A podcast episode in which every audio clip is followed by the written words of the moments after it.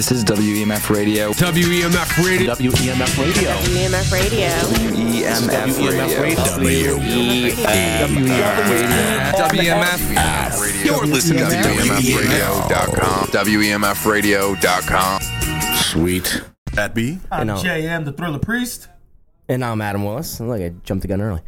over there's just Johnny. Yo. And in the house with Laney Schooltree. here on the Geek Down on WEMF Radio. You definitely got the best one. Now pop with me. Let's go. Bring it.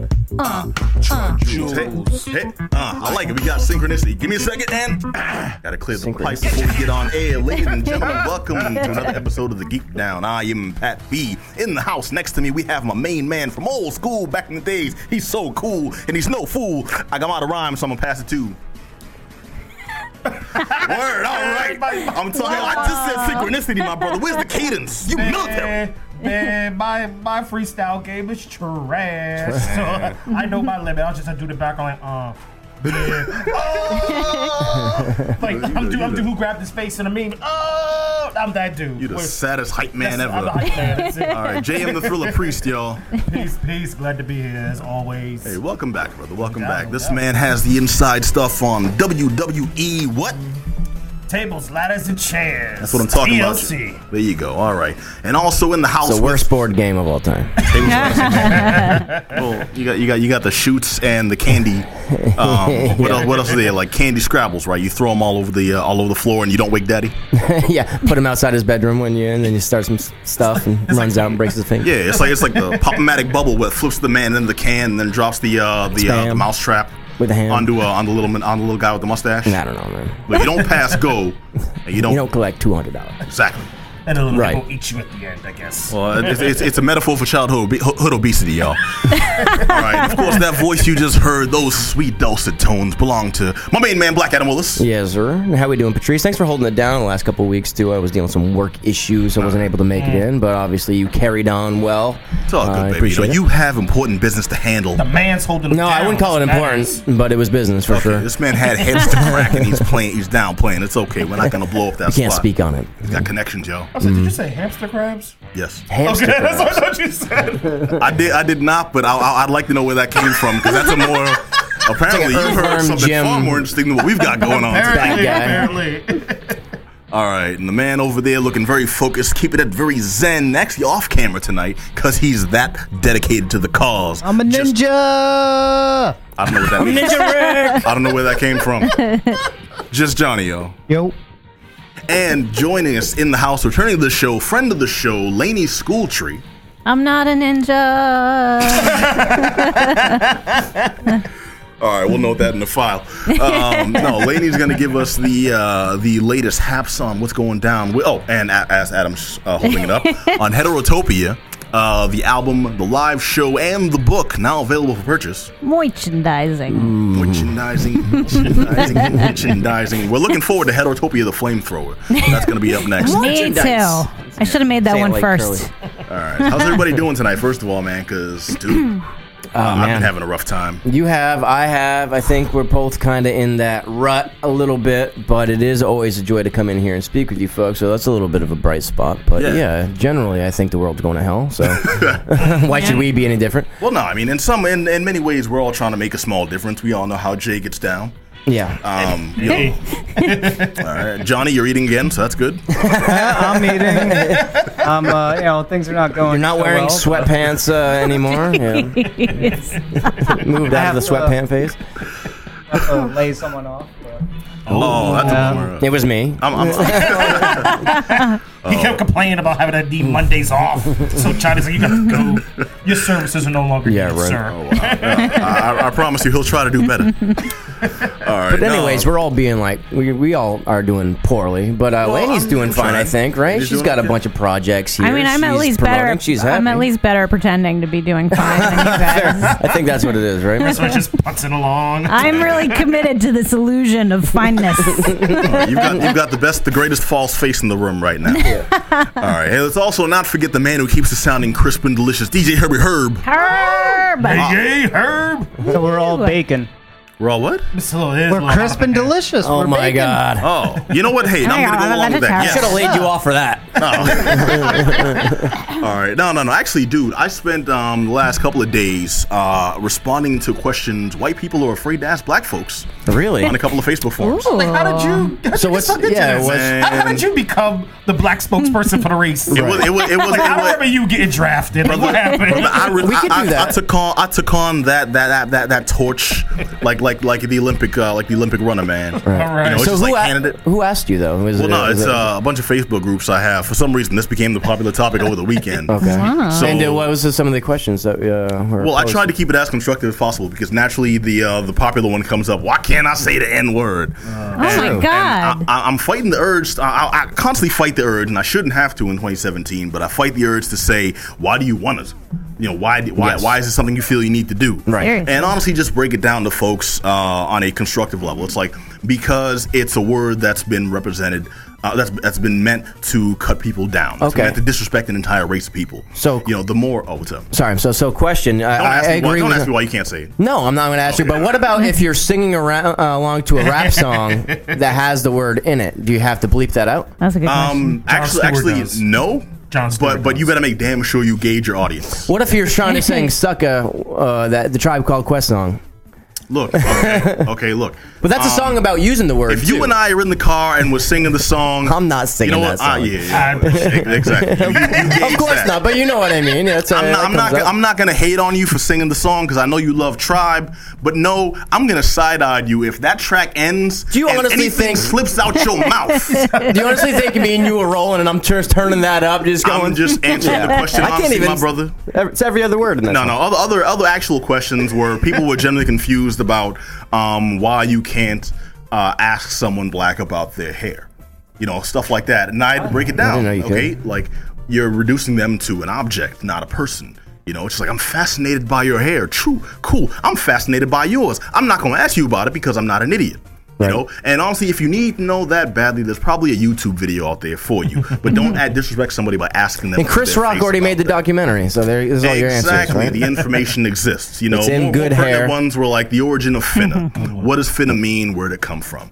And I broke it down. Finna is finna. Well, no, no, no, no, no, brother. If it's not, if it's not their vernacular, if not part of their lexicon, you might be confused. finna, for anyone who doesn't know, is an idiom. Imagine uh, the words going to over the over time um, were parsed down to gonna. Same Now thing with finna. The phrase fixing to, which means preparing to, was parsed down to finna. It depends on the vernacular of where you speak and general um, uh, patterns of speech from where you're from. But honestly, questions that people generally did not know. One of them was about a dude who asked about when talking to his black friends about music. Is it okay? Should because he always feels awkward about bringing up other things that are like you know talking about rock, talking about metal, talking about you know uh, uh, country even because it's not generally what black folks stereotypically listen to. And I'm like, you know what? You might feel awkward because you don't interact with that many black people, and it may feel out of place. But you're discussing music, something that's subjective and something that's more about personal taste than race. Mm-hmm. So you can't, you possibly can't help how you feel, but don't, but just understand it's not a bad thing, and you might find friends. I mean, Jay, you laugh, but brother, No, no, no, no, when no, we no, no. first- Hear me out. No, hear me out. Okay, I'm what's up, up? laughing. I'm laughing because I'm supposed to be the priest out of the both of us. And uh, my my level, of my, us, my, my level of sympathy is um is Right? nil Yeah. because I'm looking at it like this. He, he renounced God, thinking oh, they're going through the I'm sitting here forum. like one. If you want to know what finna means, go to UrbanDictionary.com. The definition is there. yeah, have you heard of the internet? It's the most B. white. Wait, wait, hold on, let me, let me, let me get it. B, when it comes to asking, is it okay for me to bring up different genres of music for my black friends? If they're your black friends, you should be all right to ask them. I should have to ask another black dude, is it okay for me to talk to my black friends about music that tip, stereotypically isn't black? You don't have black friends. It's a you- you- hypothetical if you- you're you asking. really- they really don't have black friends. Those aren't your friends. That's Right. just Tyrone, who's your weed man. You know what I mean? So let's just call it what it is. I'm just, I'm Tyrone. just sitting here like this. I applaud you, P. Mm-hmm. For wanting to be the educator of folks who don't know how to interact with black people, Right. But I'm a I, I have a degree in education. Mm-hmm. I did. I'm not doing that. I can't That's not think of a person more qualified to, ans- to answer the questions too. But I it's the most, you, P. it's I the most white thing possible to have these questions asked. It is. You know, you know like- what? I, I, I consider several things um, including at some point in life, I was an ignorant individual because I lived in the hood. I wasn't exposed to several different types of people. And even though I didn't outright ask them these questions, I had them in the back of my head before I discovered them through world experience, you know? So it's just like these are folks who haven't had that benefit of having a more eclectic upbringing. Did you get any like really ignorant stuff that kind of made you? Well, the N word one. Um, uh, oh, the really ignorant one was some dude who was just trying to be funny. Um, okay, why why y'all always taking my jobs in the NBA? And I had to break it down for him very simply. Five, That's not no, funny. no, no, five, five simple words: slave eugenics. Blame your ancestors. Yo, play it plain and simple, and just leave it at that. You know, but honestly, brother, I'll, I'll, I'll, I'll, remind you of one simple tenet of your actual profession Yes. that you should always take, to, you know, keep in mind and take to heart when dealing with issues like this, brother. Your job is to heal the sick, you know, Mm-hmm. console the uh, the um, well those that need consoling, and be patient with the stupid.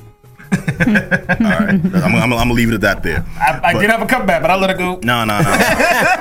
no, we'll never get to the show, my man. This is a whole new topic in itself. But This one dude, even on the rundown. Go ahead. no, no, no. We have we have an action-packed, fun-filled show for y'all, man. I've got a review for Jackie Chan's The Foreigner. Oh, it's about to get real. Yo, this is this one was interesting too. I can't wait to jump into this one. I want to hear Adam what you think specifically mm-hmm. because this. Well, you'll you'll see why in a minute. Um, also, dude, this man and I got to check out the Meyerowitz stories. stories, new and selected, old and selected. which is which really threw me for a curve. It's Adam excuse me, Sandler. Adams, thank you. Uh, ben Stiller, uh, a star-studded cast. This was, was sprinkled all over the place. Um, Meryl, not Meryl Streep. Um, Sigourney Weaver, What? Uh, Dennis up. Hoffman, Dustin Hoffman. Yep. Dustin. Dennis, what did I say? Dennis.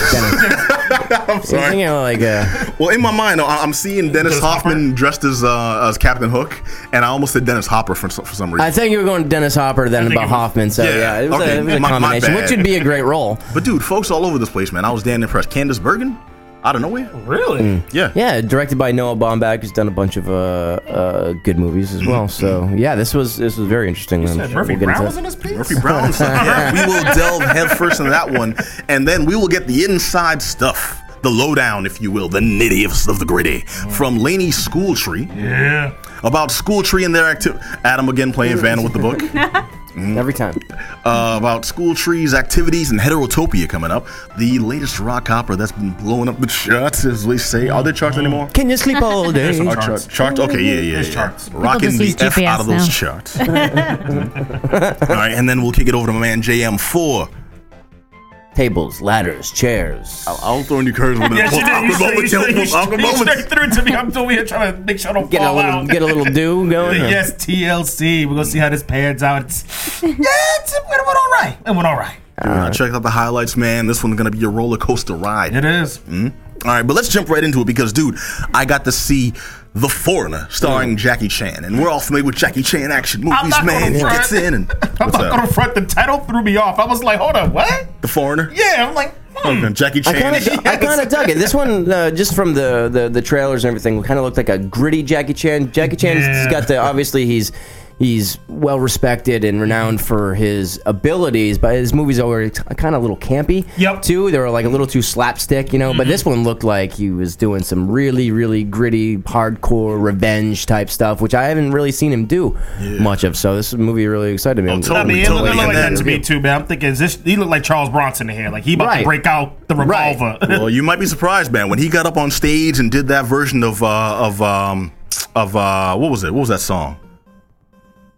Andy? Mhm. Okay. Ah, no, Jackie Chan, you're right. This would have been a vehicle that would have been right in line with like an old Clint Eastwood movie or an Yep. old It's Charles like a new movie. Liam Neeson movie. You know what I mean? that's exactly I'm what I thought. They just got make their roles mixed up. And I was very surprised because ja- I- you think Jackie Chan does more lighthearted fare. I, have never seen him as more of a uh, downplayed. Um, I won't say cerebral. But I'll just say like very um, uh, uh, uh, mentally focused character. But he's like a Charlie Chaplin, but with kung fu when he you know, beat you up. You know what I mean? Like he's Damn, like all he's right. like a clown almost. You know what I mean? I've like never Minus heard the of- Hitler stash. You know what? I've, I've never heard it put like that, but it, it, it makes sense. Like It, yeah, you know, I'll, I'll go with you on that. This had Jackie Chan playing uh, Quan. He is a father who's very protective of his daughter. They live in London, and he's taking her to uh, one of her several activities.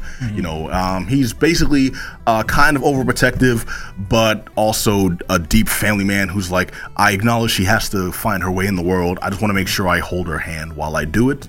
But the second he lets go, bam, disaster strikes. Shouldn't have done that. I knew.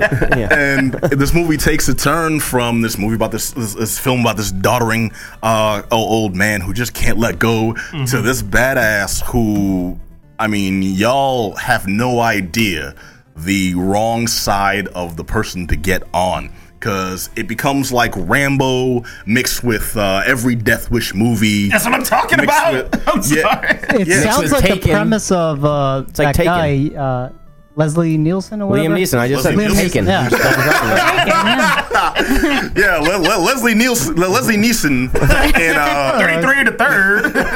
Getting all sorts of names mixed up this show. oh no no no no you're right. Dennis Yeah. Hopper would just get this. this would have been right in right, right along right in line with the Lee, with the Liam Neeson movie uh, Taken to Eleven.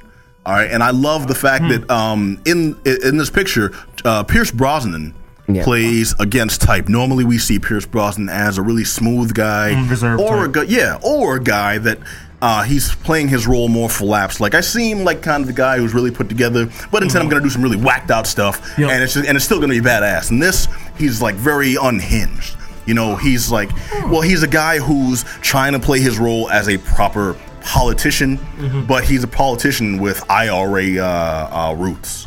Oh. You know, so he's really trying to play like I'm di- diplomatic and such, but in the background, he's like, no, I want, I want him dead. I want his father dead. I want his mother dead. I want his kids dead. I want his dog dead. You know, he's one of those.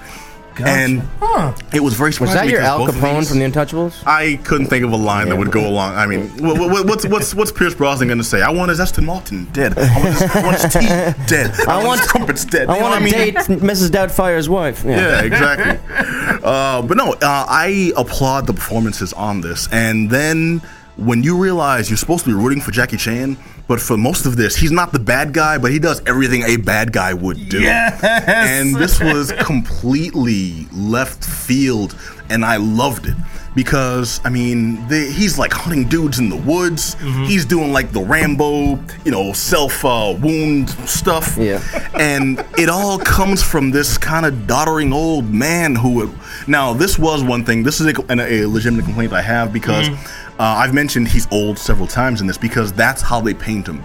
He's kind of limping, kind of uh, you know, very slowly ambul- ambulatory, amb- through uh, most of this movie, and you see, okay, he's an enfeebled senior citizen. Yet once it's time, you once you throw him in an action scene, suddenly he's like whipping hands all over the place. He's you know catching suckers with the elbow. He's kicking folks downstairs. He's jumping out windows. You know, and then once it's over, okay, now I'm back to being the oh I can't can't really stand. I'm an old man. You got to understand. I'm I'm an old citizen who can barely speak English and such. And it's the the duality didn't really match, and I blame that on the script itself. Because it seemed like, oh, the script and the director. Not that it was bad. I did enjoy this, but it takes you out of it when it stops being believable for an awesome fight scene. And that's a problem for me because this was a great performance by Jackie Chan and then a different type of great performance by Jackie Chan, but both of them didn't mesh. Outside of the action scenes, I really bought him as a concerned dad who's distraught over the loss of his daughter. And th- that's not a spoiler. That's in the that's in the trailer. You know this is his motivation and he just wants the names of these people who are responsible for the death of his daughter.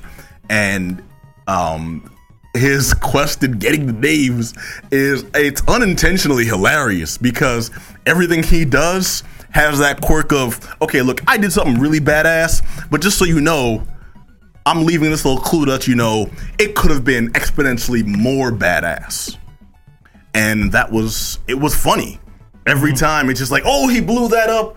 But then he leaves a note saying i could have blown this much up too and i want to leave you a little hint. Like my favorite scene in this and um, I'm, I'm gonna I'm gonna spoil the scene. Screw it. Um, is he sets off a car bomb and injures a dude. When they investigate the wreckage, they find a note that he left and a separate detonator that he set where it would have caused an explosion that's like ten times bigger. That would have taken out like a city block.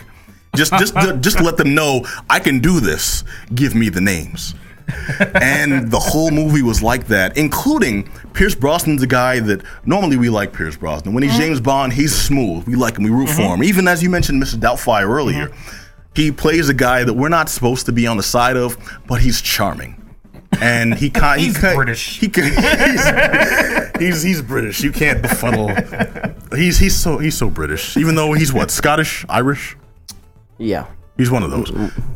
One of the Uh, well, I, I didn't. Okay, my research was shoddy before the show. He's I'm a sorry. foreigner. He's a he's a foreigner taking on a different. For- no, this whole movie is deeply steeped in IRA politics, and then you introduce a uh, a foreign um, special forces agent who they shouldn't have messed with.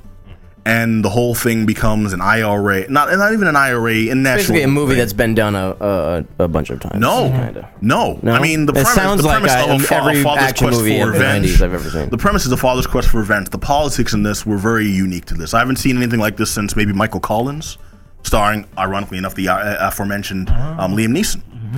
So it was a unique take. Uh, you were not used to seeing a movie with an American special forces guy who's blatantly Japanese, uh, straight from Asia, speaks with that thick ass accent you know, but uh, he's fighting in London and then in Ireland. And then he's hunting people through the woods, but it's really a marsh. And he's fighting a guy who was trained in it was it was all over the place. Yeah, and you know what? That worked theoretically. In practice, I enjoyed this movie immensely. It was very entertaining, but don't expect any kind of realism in the writing because I think it may have been written by someone who was either really amateurish or just kind of didn't give a uh, didn't give a mess about um, actual fluidity and really just wanted to write an action movie with a serious premise. I would give this a thumbs up, but that caveat is just heavily looming over this. It's going to entertain. It's a uh, departure performance for Pierce Brosnan that I think he actually does well, even though his accent was kind of you know spotty. Uh, a lot of twists and turns and backstabbing left and right. The backstabbing was beautiful All right. but the direction might throw you off. So keep that in mind. But I would definitely recommend cats check this out as maybe a second or third choice. But dude, thumbs up, absolutely. I It's think that Pierce The Foreigner. Brosnan's an overlooked actor. I don't think he gets enough respect. I like his stuff. I think he's gotten his. James Bond kind of pigeonholed him. I mean, I I don't Cats think he's gotten his. I think, I think it goes back to what you just said, P. I mean, if, if he got the respect that I believe what Adam is saying, where if so, I agree. Mm-hmm. Um, if he did get that respect, you would have been as shocked with his range. Because Mm. I feel that he's been pigeonholed without a doubt. I mean, most of the good stuff I've seen Brosnan in is just kind of same old stuffy British guy. Smooth, might throw a little slapstick in it. But Yeah, you're telling a- me he has range in just this one film alone. Yeah. You saw range with his acting. So, I mean, hey. Yeah, he did a movie, The Matador, a few years ago with Greg Kinnear. Yeah, I remember so that. That great, was the yeah. one where he was he was, He was less the- of a serious. No, he was the hitman, but he was also like an alcoholic, depressed guy. Yeah. And you know what I mean, and helping mm-hmm. out a friend. It was pretty good. So. I only when my voice got all falsetto. It's like, yeah, it was. Like, Yeah, it was fantastic. I know you liked it that much. Yeah. All right, but The Foreigner starring Jackie Chan and Pierce Brosnan, thumbs up. And remember, kids, don't get your Brosnan pierced. All right. All right, now, Adam. Dum-dum. I'm thinking about that one still. Yeah. Uh, don't I like it. Maybe I did. I like it. I heard I heard it hurts, but the ladies love it. okay, so we got to check out the Meryl Meyer. Meyerowitz. Meyer. I, I still can't pronounce it right, and they did it. It's a Jewish movie. last name, yeah. Okay, all right. Well, give us the lowdown, man. What is the Meyerowitz Chronicles? Um, it Stories. is, I think, a very typical Noah Baumbach picture, basically about his movies seem to all be all about uh, kind of this waspy, extremely well educated, upper middle class uh, family dysfunction, and they're following um, um, Dustin Hoffman's uh, is the father of this family, and his two. It's basically about his two sons.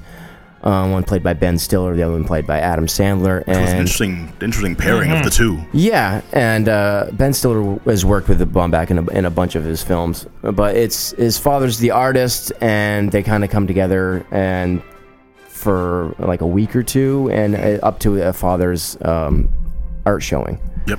and yeah, and all the dysfunction that goes in that, and the um, the, the the drama comes in where Dustin Hoffman has been married four times, and he's had a uh, all these kids with different mothers, and there's definitely a lot of tension there. And where Ben Stiller would be the most loved son, and then Adam Sandler kind of being the one pining for his father's attention because he himself has just been divorced, and he has a has a daughter, and he's moving back in with Dustin Hoffman and living with him, trying to get closer to him. But it's very prickly type relationships and prickly type situations and it's very uncomfortable and it's kind of a lot of repressed feelings and not like the overt screaming but a lot of like ill will harbored towards each other and Well, I noticed that, This but I sounds also real got- heavy.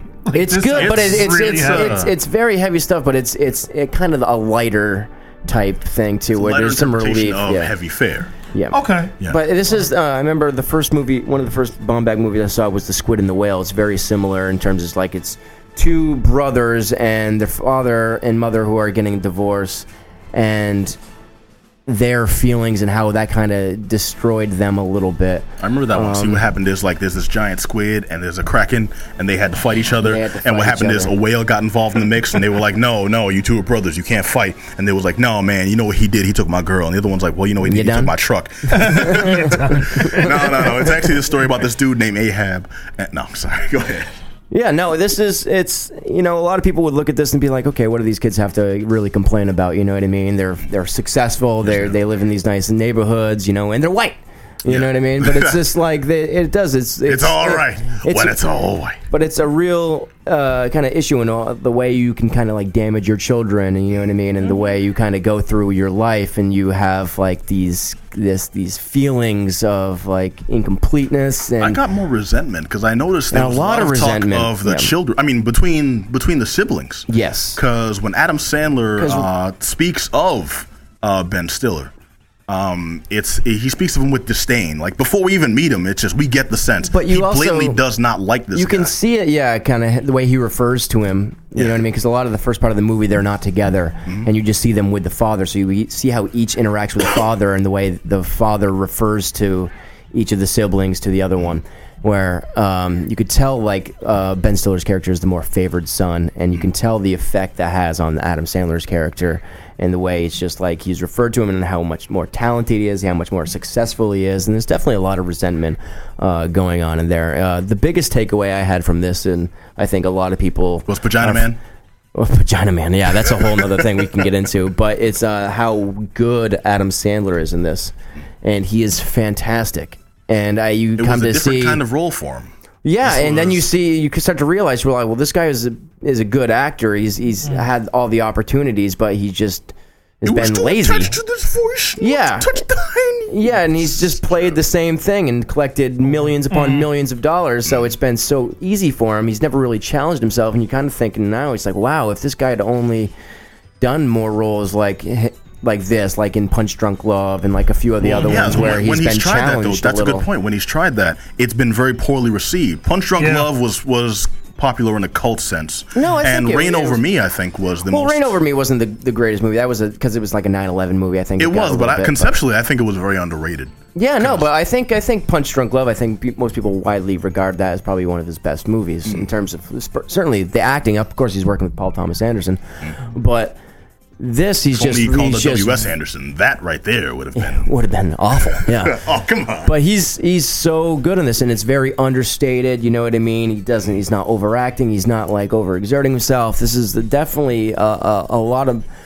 Uh, uh, it has to be like internalized. You have to kind of feel it, and you have to kind of you have to empathize and understand like what he's probably going through. And it's it's really not an easy role to take. And I think he just nails it, and which is like I said, is surprising for most people that have seen him, especially his Netflix movies that he's done recently. Has been really terrible. I mean, Well- this film sounds really interesting. And I don't want to deep dive into my question here. Just give me a yes or a no for the audience. But as you're Maybe. explaining this, or maybe, um, as you're explaining this, you're explaining how there's these deep issues that are clearly evident, but the way it's presented is not. It's not in the manner in which you're going to leave out the theater incredibly depressed. Yeah, it's not like a slog, But, hold on, it's- hold. But is it, it's, as I'm listening to this, I'm really thinking immediately of the Royal Tenenbaums in terms of how some deep issues there, but the way it was presented, it wasn't too heavy. So is this similar to? Um, is, am I gonna have a similar experience Yeah, watching it's this it's, movie? it's not too heavy. It's like you you definitely are, are enjoying it. You're not sitting there like, wow, this is just like bludgeoning me with like these family issues and it's Mm-hmm. tough. You know what I mean? It- I think but they it gives you the comedy. uh, yeah, you know what I mean. Obviously, you're you're start you have a movie. You have Dustin Hoffman, you have Ben Stiller, and you have Adam Sandler. Of course, they're not going to sit here and just do straight, you know, uh, melodrama. It's going to be peppered with you know humor and like this. You know, it's it's it's a good emotional kind of uh, film where it's not too heavy that it's going to make you like, wow, I'm not going to watch it again. It's a highly rewatchable movie. I watched it a couple times, and it's um, definitely something I would recommend checking out, and I would probably watch it again. So. See, that's something I, I'd, I'd recommend it with a caveat. Again, I give a lot of caveats apparently, but it seemed like the kind of movie that uh, you have to be in the right frame of mind for, which also ties into the kind of film fan you are. If I just went to see this, I think a lot of movies are like that way. So you, if, Well- if you're in the mood, oh man, if you are, it's it's great. But yeah, you can't just be like, oh, let's just you know have something on in the background Well, as no, I'm true. Folding didn't- my um, laundry. I think that came out Probably a little more glib than I meant it to be. What I'm saying is, uh, this really ties into like you are someone who has a deep appreciation for film as cinema versus someone who's going to see. I just want to see a simple, you know, drama movie. Yeah, sure. This isn't going to be the one for you. Yeah, I mean, this if- one's deeply mired into more of their feelings of how they are noticing similarities between their parents' parenting style, which they thought was erroneous, which they thought screwed them all up. Yet they're all still noticing. Uh, all the children, I mean, are still noticing that they are. Um, kind of make by trying to be so different, still making the same mistakes their parents. Mm-hmm. Yeah, it's it's that. about the way it's the, the it's like the slow burn, long term effects of parenting of childhood. You know what I mean? Yeah, and I think that wouldn't jive with most audiences. Yeah, I mean, especially you know, given because Adam Sandler has this Netflix deal, which is this was released on. Yes, if if you're really in it to watch an Adam Sandler movie and like you're normally like, hey, I really like The Ridiculous Six, I want something like that. Yeah, you get into this, Happy you're like, Gilmore. well, This what the hell am I watching? You know what I mean? But I also don't like agree with those people. You know, you, I've probably heard it a lot. It's like. um well, Adam Sandler doesn't really make movies like he used to anymore. His r- movies got really bad. I'm like, when were they ever really good? you know what I mean? Like, Hey, man, uh, that's Happy no. I'm not trying to knock him or just sit here and crap all Billy over his Madison. stuff. But No, no, he's do been. No, pretty no, consistent with this type of movies he's made. He's like, oh, I wish he'd make old good movies. You know what I mean? It's just like, yeah, I don't know. Maybe Okay, okay, maybe you look. watched Billy Madison when you were young, but as an adult the, watching the it, cat, the cat who says uh, the cat who says that has their sunglasses uh, on the back of their head has a has an upside down visor. just ate at Guy Fieri's uh, Yeah. Yeah. Put, puts the uh, puts donkey the, sauce uh, on his shirt. Puts the Gansett down and like you know adjust their frosted tips real quick. yeah. All right, man. Don't so it's a hate. very Man, he uh, I'm- sold I'm out totally after the wedding singer, man. Yeah, it takes a, takes takes a sip of their PBR with their pinky up.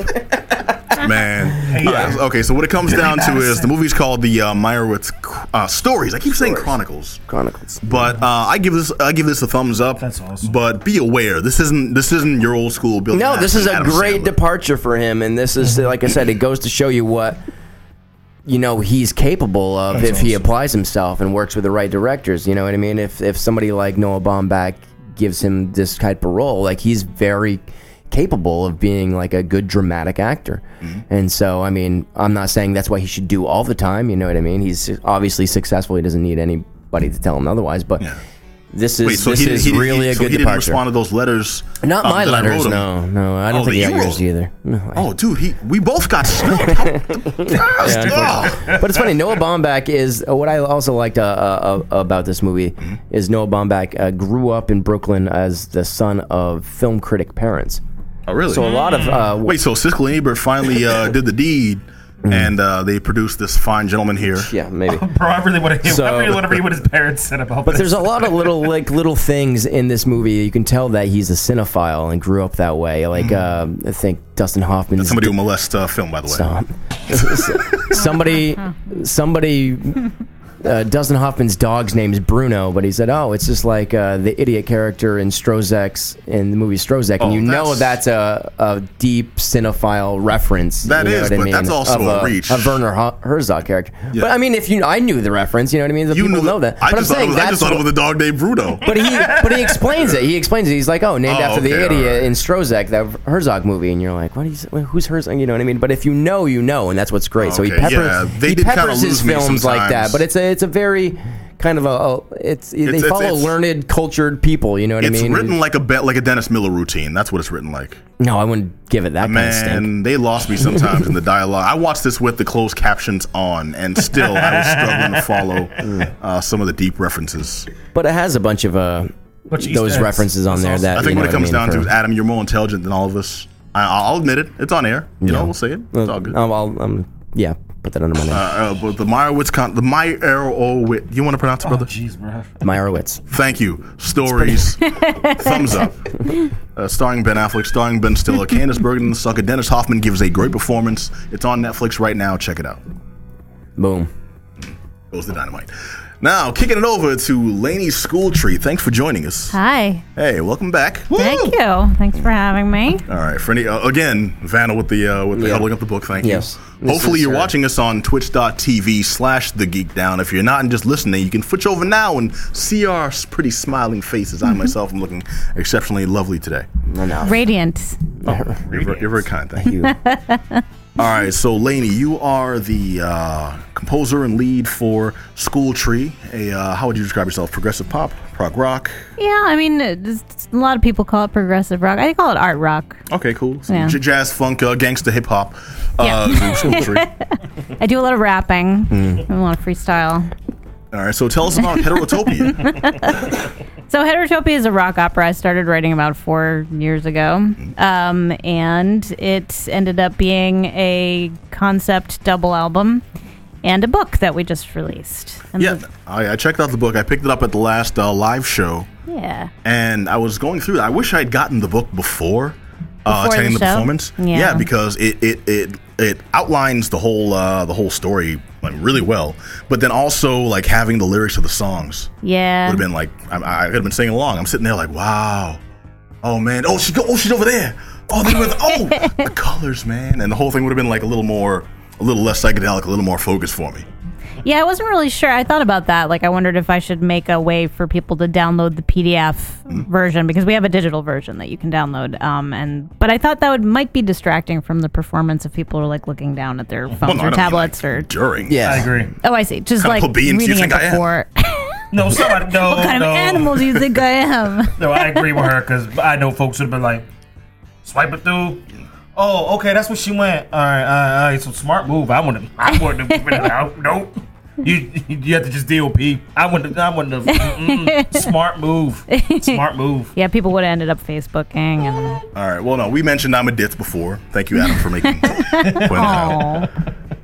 All right. No. So I- yeah, so we have a book, and the book is sort of, um, you know, while I was writing this and trying to explain the story to people, which at first was very hard. The story was very convoluted when I first wrote it. Um, it was my first time like doing sort of long form narrative. So I would, you know, try all these different ways of explaining. No, it's like this. It's really simple. It's that people wouldn't get it. So eventually, I sort of started seeing these pictures in my head as a means to tell the story. Once I sort of streamlined it more, um, and I had these panels, um, which are just it's like a storyboard of scenes. Um, and the intention of the book was to do a sort of um, Art Nouveau style, like graphic novel ish thing. That's you know also a crossover with liner notes. I kind of wanted to recreate this experience that I had as a kid of, you know, taking out the CD and, and reading along lyrics with an album and, Ah, and yes. looking at the the artwork that the band included, or pictures of Yeah. the band, or you know whatever artwork. I used to love doing that. That Yeah. was- So, uh, I think Best we're a little older my than you, so it was more instead of like opening up the CD, it was like opening up the tape and then Yeah. unfolding Yeah, that so long ass. I loved it. Making sure you don't mess up the crease. There's like just enough room for the imagination to be, make it sort of collaborative between the listener and the and the band and the artist. Well, the artwork in there is beautiful. um, all these really vivid, uh, colorful pictures that uh, illustrate each song, or most every song, and each one was uh, was unique. I read in the back there too. Um, the artists worked specifically with you on this project. Did they co-write as well? Yeah, so um, my collaborator Amanda Watkins um, is an illustrator, and basically we had this uh, back and forth, mostly via email, although we met in person a couple of times, where I, I had these text descriptions of what I wanted the panels to be, and then she'd sort of send me ideas. She sent me a few different versions of the idea, like I think she called them thumbnails, um, just sketches, basically, like to figure out the direction that we wanted to go in and um, we developed this awesome sort of rapport between us such that it started to flow more and more. And by the end she it was like she was inside my head for for the story. It was really great. So i i love her work and i was so impressed with what she came up with No, it was it was awesome. Um, I, I kind of imagine that you sat right there. You uh, you sat in your place. and You're like, okay, so this is what I'm seeing, right? And she's like, I'm not getting it. Okay, so I'm picturing this. And I'm not getting it. so you just like showed her your favorite like Punisher comics, and I want to look like this. And then it showed her like a, a Lichtenstein. I want to look like this as well. And then it showed her like a, uh, a Jackson Pollock, but I want to look like this. And she like went all cockeyed and just said, okay, I'm gonna go to my happy place. Yeah, and then we just and then we just fought each other, and that's how we ultimately decided. Oh, see, I like your interpretation better. no, um, the al- the artwork look. Does she does uh, does, does she do your album artwork as well? Um, so the the artwork for the the new so we sold out the first pressing of the CD, and we did um new artwork for the second one to match this. So basically, I I just did the design, taking from the artwork that she did for the book to sort of make it match. Um, so yes, she did the illustrations, and I just th- threw them together in a in a designy way. All right. Yeah, yeah, you know, I just kind of gave him just put on that. No, no, it's, it came together really well. I'm damned impressed. Thank you very much. It was about a year and a half that we were working on the book, so it was Yeah, like we've had you on in the past, and we've kind Yeah. of checked mm-hmm. up on your mm-hmm. progress over the years, and this is just this is great. Yeah, flipping through it and everything. So Follow the project from boyhood to manhood. All right. So, I remember Oh, what's up? you came on last, and I was like, you know what? I, I hear the CD nostalgia. We talked about a little earlier about the tape deck nostalgia going through it. Mm-hmm. That's about thirty percent of the reason why I collect vinyl. And I remember hearing that your Kickstarter may have a vinyl, may not have a vinyl version of this. so I've been holding out purposefully because I've been checking. Like, okay, I want to get this, get her album as soon as it comes on vinyl. This dude has been. So I've been, I've, I've been asking it. Where's the vinyl? Where's I the ain't seen it yet, vinyl? so I heard something about vinyl. You Is heard it a still rumor? happening? What's going on, lady? What's going on with the vinyl? Yeah, so we had the we had it mastered for vinyl. So the mm-hmm. audio is ready to go. And it's mm-hmm. sort of a matter of me pulling together. So I've been working on production details mm-hmm. on this project for it feels like my entire life. Like just mm. the book it totally swallowed up um, all of September, just sort of the back and forth, and actually getting a book ready for print. It turns out is fairly complicated and um, detail oriented work. So, um, and I'm kind of the only person. I'm the person in charge of every everything.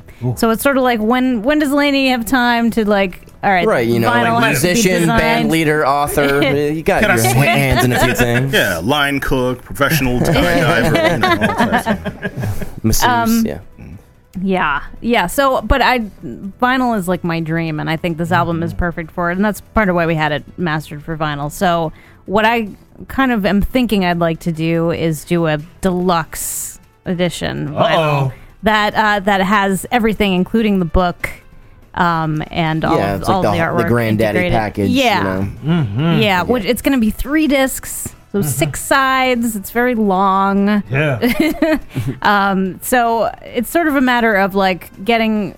I'll probably hire somebody to do the design. I don't think I want to do the design myself. And then mm-hmm. having like the capital, no, you figure out how many to print, and you know, mm-hmm, mm-hmm. figuring out what the demand is. A lot of people have asked about vinyl, but it's gonna it's gonna be expensive to It do is. this. So it's, like, it's sort of like, do people want it bad enough for me to do this big, huge deluxe? Yeah, I don't blame you. Yeah. You gotta have your incentives as well. You, know, You wanna give a include stick rundown of with each one, and you know, Stick a school gum? That's a great idea. as well. You know, Actually, we thought about action figures Really? for the characters. There's there's apparently a place. Um, How many locally characters we Do got? it. You want to give a rundown of, of everything again, too? For yeah. yeah can Of you the break story? down um, Break- Heterotopia, please? Oh yeah, sure. Well, okay. So the story itself is about a girl who loses her body and must journey as an incorporeal spirit through the this world of the collective unconscious Oh, who hasn't been to that scenario? Uh, to get it back. Yeah, without ketamine, anyway. pretty pretty pretty universal. Heterotopia, it's actually kind of like the upside down other space. It's weird. When I saw Stranger Things, I was like, oh, this is like my idea that I've been working on for There's, 18,000 there's no years. Demogorgon in Heterotopia, so this is your own thing. That's true. No, it's the, it's very common this sort of like underworld, otherworld thing. You know, there, there are a lot of different stories that incorporate it. Right. Um, and so she's she's trapped in this other space, and um, in order to get home again, she ends up going on this sort of adventure to find this siren at the bottom of a river who you know maybe can help her, maybe not, and you know wackiness ensues. The Lady of the Lake, but you know, with cojones. yeah. yes. So, um, yeah, so there, I don't know, I think there are like six characters total. If we count like Susie, the main character, who. Oh, you have to count Susie. Well, well, what I mean is if we both count her different iterations. So she's like, initially she's whole, and then she becomes split into a ghost and her body, the zombie, Mm. who is also walking around without her and being kind of a jerk. um, Also, I like how she got a little badass at the end there. Yep. Yes, yeah, she finally finds her badassery. Um, cat centipede is like the Cat centipede. Cat this is a hundred-legged cat that she follows into the other world. It's sort of like the White Rabbit of the Mm-hmm. story. Well, I got elements of uh, like well, Alice in Wonderland, also of like Greek tragedy, and a little bit of um, uh, more medieval uh, fare, kind of like King Arthur. Interesting. stories. Okay. There. uh, well, the well the concept of the enchanted um, elemental, I'll, I'll consider the uh, Yeah. the, uh, the Lake Siren an elemental Okay. uh, persona there. I like that. And I mean, I'm, I'm guessing that wasn't She's like, I'm using all of this. Well, I'm guessing that wasn't that wasn't like the intent musically. Uh, where, did- where did the inspiration for each of those come from, if I may ask? um, the inspiration for the different characters. Yeah, because the representation could be something along the lines of like Dream Theater or uh, or Rhapsody. Uh, Yeah. that's what I was hearing. Am I uh, way off base? Am I just going, you know, uh, too left field with it, or was that? I'm guessing no. You're, you're Oh, looking uh, at me like, you, you- you said Dream Theater. yeah, I actually haven't listened to that much Dream Theater. really. Um, but I had I was listening to a lot of '70s era prog, progressive rock music. So I was sort of like fell in love with that maybe mm, ten or so years ago, and um, it became kind of an obsession and it, all that I listened to. So I, Overview stuff like like, Rush, or are you going like really deep? Yeah. Yeah, Yes. like early early Genesis is one of my favorites. Um, Well, you know Phil and then- Collins for you then? What? Um, why? no, I love Phil Collins. Okay, all right. About to say. I was more of a Peter Gabriel guy. I. Yeah, I, I, I love to them this both. day, you disgust me for it. no, no, no, no. I think Phil Collins has gotten a bad rap. I love Phil Collins. He's one He of the just- most hated men in, in music, isn't he? Which is ridiculous Well, because he's that the most un rock and roll looking guy yeah, he is. in the world. I think that's like- what it is. And you're like, why does this business guy rock so hard though? Yeah, he's just like the doughy white guy with glasses and bald head, and you're like, man, that guy is not a. ro- Oh my god, he sounds great. But I, you can't admit Laney, it. you're telling me you wouldn't let your uh, your hotel doorman uh, rock out with you? Because that's what Phil Collins comes from. No, I totally would. I'm so, he he totally does rock. I mean, you know, Peter Gabriel rock. era Genesis is probably like my favorite. Yeah, he was pretty good. Um, no, for that era, I, I'd say Rush is what really moved me because they started off just like bass. You know, Mm-hmm. it's like it's it's music. It's kind of progressive, but then they went way deep into the peyote. Mm-hmm. You know, was so like got- Neil Put on their Peart, like kimonos. thousand You're, not- you're not a from fan, set. I, I'm, I gather. I um the first time I ever got stoned, I was listening to the Camera Eye. I think so. Like I have like fondness for Rush, but I I never really like loved them as much as a progressive music lover should. I feel kind of. Hey, I'm I not a feel some Rush shame about either. this, but No, I'm not a big. but I'm fan. not. I don't love them like I love Yes and King Crimson and Genesis. What about and- Zappa? Yeah, Zappa fan. Which one? Frank. All right. Uh, they, they've each dropped their own work. I mean, Zappa plays Zappa. But even if you're talking about Frank Zappa, there's his 102 discography is albums? so intimidating. 102 albums? I wouldn't. y- Yeah, but I mean, he was a crazy person. He was Yes. an amazing musician. Yeah, I'm not But it's- saying he wasn't, but he was also a crazy person. Well, that's a comes Possibly. out. Brian I don't- Wilson I was, didn't was, him was an amazing personally. musician as well. We saw what happened to him Who? uh, from the Beach Boys. Brian Wilson. Oh, yeah. Brian Wilson. Okay, I didn't hear you. Yeah, Yeah, that yeah. sounds. Well, you know, you need a little crazy to to be. You know that, was that's not more- unfortunate that was too. than a little There's crazy. Frank's That Frank's was- kids Dweezil and Ahmet are fighting over the right to Frank's music Yep. Or to play it. But I think They've been uh, fighting that for a Ahmet's while, like f- says he can't use Zappa in the title. Like that's his name. It's just yeah. You know what I mean? And Yeah, there's a whole a whole thing mm-hmm. going on right now. Not not to digress, but All right, all right, so- is- so- yeah. so- Not to mention the hologram tour. right. That's happening, right? That's a what Frank I'm going Zappa for. hologram tour happening. I just want to make myself a hologram. Oh my God. That's Can you do the that? Dream. I want me, Frank Zappa, and Tupac hologram to all do like a three piece. I wanna see Michael Jackson hologram. Michael Jackson just moved. Michael Jackson hologram just moved. Walks. Yeah, just That's the opener. Yeah. Well, it'd be perfect for the main character who's a ghost. Yes, it would. Oh, Smart. Smart. So all I need is a million bajillion dollars, and We'll start with the vinyl first, and then for the granddaddy package, we'll throw in the hologram to get to have lunch with you one day. No, I'll, I'll look into some of my deep web friends, and we'll explore some software My that's that, that, that fell off a truck. Yeah. We'll see what we can do for Call Heterotopia. Mr. All right. Robot, see if we make The last this time I explored the software you gave me, the government took my computer, my friend. Mm, mm, mm, All right, we'll just uh, we'll we'll we'll, we'll, we'll, we'll we'll avoid that file, that folder you have called uh, tax returns 2016. Oh my god, I thought I was the only one who did that. All right, So when you die, they collect your learning so much about Schooltree here. Everybody needs tax returns, okay? Let Let me just see what you made last year. Oh my god! That's what you mean. That's what we call a money shot. I'm, I'm gonna go ahead and give you one of these Wow. right there. Just don't leave Tax hanging. Don't leave return. hanging. That is that is earned right there. All right. Okay. okay so oh, now we've gone to that place. What's next for uh, for Schooltree? What's coming up? well, um, I gotta write a new album, like immediately. Well. What's the, what's the rush there? Well, I feel like it's you know we have some momentum now. We we've been selling the album all over the world. It's crazy. I, every week I'm sending out the album to different countries, and hmm. Countries. yeah, um, last week was Norway and Italy. Um, we we've been kind of blowing up in Germany a little bit. Germany, yeah. There was um yeah there was a review in Eclipsed magazine um and our distributor we've been working with out there has needed to order like a couple more boxes. They keep selling out. It's Damn. All You right. said you want to do this new album. Do you stuff, find when you're in that headspace of like kind of just doing this for so long, do you find it kind of hard to break away, or is it easy? Like, wow, I want to start fresh. I got all these ideas. Yeah, yeah, definitely the latter. I feel I feel a little trapped by my own design with Heterotopia. It's been so long and, and actually like much more successful than I expected it to Right. be. So I, I've ended up spending a lot more time, you know, on production details and making more and putting it out into the world and, and talking about Yeah. it. And I'm sort of like ready. it feels to like my kinda- beautiful prison that I'm ready to break out of. and Don't feel do don't something feel totally sheepish different. about it. There are worse problems to have than oh my no, god. no, no. I'm just- not. I'm not complaining at all. Like this is like this is the best possible problem to have. It's just sort of But you can be kind of, you know, you got all this other stuff. You kind of like when um, George Harrison and the Beatles broke up, he went and just made a bunch of music. You know what I mean? There's a lot of artists that are kind of trapped doing that this one thing, but then they're like, getting all pumped as up. soon as they're done, they can like, wow, I can my creativity can fly in so many different directions. yeah, So. Yeah. Just open up my tax returns folder and just All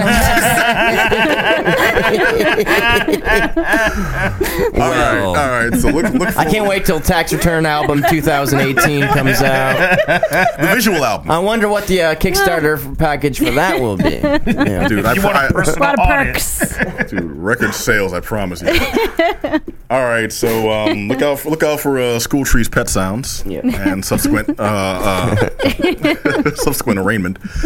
Okay, so uh, give our listeners give our Wow. listeners the info on where they can uh, keep up with Schooltree. Maybe even uh, get a copy of the uh, the book and the album for themselves. yes. So the website is schooltreemusic.com. And uh, I just set up a store on the website where you can buy the book and the album, and there's some discounts. And I should probably put some other things that we have up there for sale as well. Yeah, might as well. we have t-shirts and like stickers and stuff. Nice. Um, yeah. So schooltreemusic.com and we're obviously on Facebook and Twitter and Instagram. All right, Yeah. cool. All the normal, All the no- stuff. normal haunts. Yeah. iTunes Social Store. meds. iTunes Store, Yes, you can yes, SoundCloud. iTunes, Spotify, SoundCloud, uh, All my, over. my, MySpace. YouTube. We actually had um uh there's a fellow who sort of has his own channel on YouTube. He put up the whole album and we've got up to like 8,000 views, I think. Pretty Wow. nice. There you go. Is that allowed though? Like you guys get oh yeah. permission? Oh yeah, that's Okay, fine. all Well, the way that yeah, the way that YouTube collects like I don't know if you'd call it royalties, but the way they collect money for you is uh, they use whatever technology they use. They can detect the music even if somebody else puts it up. Oh, good stuff. Good stuff. I'd have asked you to bring a stick cut so we can, we can play on the show, but we've been getting flagged for uh, various content. But no, Johnny, we didn't. Oh, this this man over there, Johnny about to come across the table. the deer in the headlights. Look, I did something wrong. Like, how you gonna tell me this on the air? No, no, no, no. Uh, every, everything we've put up over the past few weeks, with permission even, uh, has been getting flagged. And Oh, they have an automated system that, that we're still trying to work out. Um, so you all have to go to schooltreemusic.com to uh, get the inside stuff or find you guys on social media. Mm-hmm. All right. And Yep. before we go, just to put you on the spot, best prog rock group. Best group ever, Klaatu. Ooh, Yeah. nice. Which most I'm underrated. unfamiliar with. Un, most underrated. look it up. People thought they were the Beatles. They're a Canadian prog rock band, sort of like a very orchestral rock. Um, and they had a, a few albums. One, the best of which might have been their concept album called Hope. It's fantastic stuff, and It is a concept because it's not real. It's not real because I never heard of them. Oh, wow. All right. I'd have gone Symphony X myself. Symphony X. I love Symphony X. I don't know them. You don't know Symphony? I get to teach some musicians something. This will be awesome. Yeah. Not right All now. right. Uh, well, after the show. Okay. From now on, you all check out schooltreemusic.com. And I mean, Laney, thank you so much. Thank you. Yeah, right. and we'll have you on again when you uh, the tax return album Oh, comes yeah, yeah, out. totally. Yeah. can, you, can you come back? Yes, absolutely. We'll, we'll be happy to have you when you do. Absolutely. Tax day, April. Oh. Next April, it's happening. Some tactual healing. What has happened to the healing. show? And I, I, I'm supposed to be going next, right? I mean, Yeah, I'm, I'm going to kick it over, man. JM get it Thriller. Priest. You have the inside stuff on WWE tables, ladders, and chairs. TLC took place at the Target Center in Minnesota. Uh, we'll see how this pans out. It was an all right pay per view, so I'll just give you the down and dirty. All right. Uh, for some reason, Sasha Banks and Alicia Keys opened up. Excuse me, Alicia Alicia, Keys. No, you had my attention so hard for a second. He was like, "When she show up?" It was the fight for Swizz Beatz. Since Alicia stole them for somebody else. But any event, um, Fox went up against Banks. Banks took it, just kind of confused on why this is the opener for WWE, considering the fact that around this time last year, Sasha Banks was in a title hunt. So now she's relegated to the um, the preview the preview match, the preliminary match. I remember I kept rank getting mad about this preliminary match. The reason why now I have a I'm even even more upset about the preliminary match is the fact that when a, when wrestlers go on a pre-show on a preliminary match, their match is not included on the DVD when the DVD gets released. Therefore, those wrestlers do not get a cut of the DVD sales. Hmm. That's dirty. That is hmm. dirty. So we're gonna put you on a half hour before the show starts, just so we have to give you a cut the DVD sales. That's that's pretty wrong. shady. But I mean, hey, when you're when you're the top dog, as Vince McMahon is, I guess you can do what you want. Asuka went up against Emma. It was just a regular squash match, honestly. Asuka's first debut on the WWE main event roster, coming up from NXT. Uh, drop down to Alexa Bliss versus Mickie James. Alexa Bliss, Alexa Bliss took it. My beef is that they the story build is the problem with this one. They built this up to be young Alexa Bliss, blonde hair, blue eye, very feisty 20 something year old. Go up against Mickie James, who's supposed to be this great looking older woman who's 37, brunette with a three year old kid, and they use the ageism gimmick um, as the means of getting in the fight. The gold versus new. Pretty much. Fresh out the box versus box one out. something along those lines. I mean, Mickie James, um, six-time champion, gonna go for number seven. This whole this whole gimmick they use as a means to try to build up this match just for Alexa Bliss to win. And I'm kind of like, if you're gonna build the story up as a David versus Goliath, um, you have Goliath win, it's like, what's the point? Yeah, at, at this kinda point, and and, that, and that's and that kind of seems to be the flow here with WWE. You spent all this time building this up for just the same old, same old. I'm They're almost setting it up for the hero's comeback, man. I'm just yeah, probably not for this one. um, really? It's one of those situations where I'm just kind of like, you know what? Don't give me a build up if your storytelling's gonna be trash. It's kind of like don't start a don't give me great books and great characters and lay out this great concept for it just to be like the guy who I knew it was in the end. Like, come on, man! Like, give me a twist Yeah. or something. Um, Enzo Amore went up against Kalisto. Um, the issue with this one is not that Enzo won and got his belt back; it's the fact that he won, got his belt back in the same cheating manner as he did before. Um, the first time he got the belt, he uh, gave a low blow um, to, to Neville, who has since left the company because he's upset about the way the story's been written and the way he's been utilized as a wrestler. So he actually quit the company Wow. last week or the week before.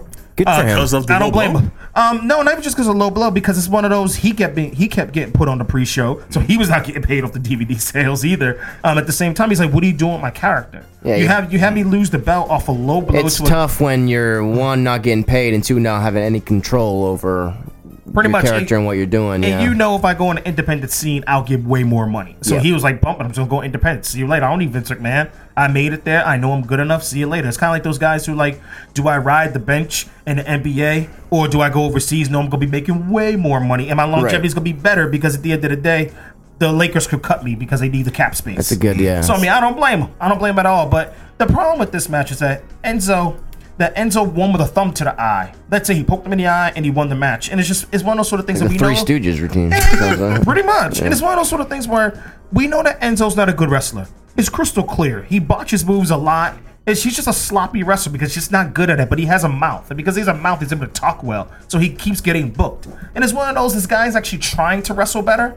And you have him still winning a sort of cheap sort of way by poking a guy in the eye. So it's just kind of kind of crappy in that sort Surprised a lot of wrestlers want to work with him. If a lot of wrestlers don't want to work with Yeah, them. I figured. um, so. They really don't. They're they're pretty bitter having to work with them. So it just kind of is what it is. Mm-hmm. Uh, Finn Balor went up against AJ Styles. Um, You got those paints all over him now. so side don't like note, this is kind of weird because WWE actually released a statement the week, a couple days before the pay per view, that there's some sort of viral infection going around in the locker room. So two wrestlers got pulled out of um out of the main event, out of two co-main events. Um, one being Roman Reigns and the other one being Bray Wyatt. That's why AJ Styles is in this fight with Finn Balor because Roman Reigns, um, excuse me, Bray Wyatt got pulled out because apparently they have some sort of viral infection. I was wondering about that because I saw the um the uh, promotional artwork for this, and a lot of it had Roman Reigns, and then it looked like he was airbrushed out in favor of Kurt Angle. yeah.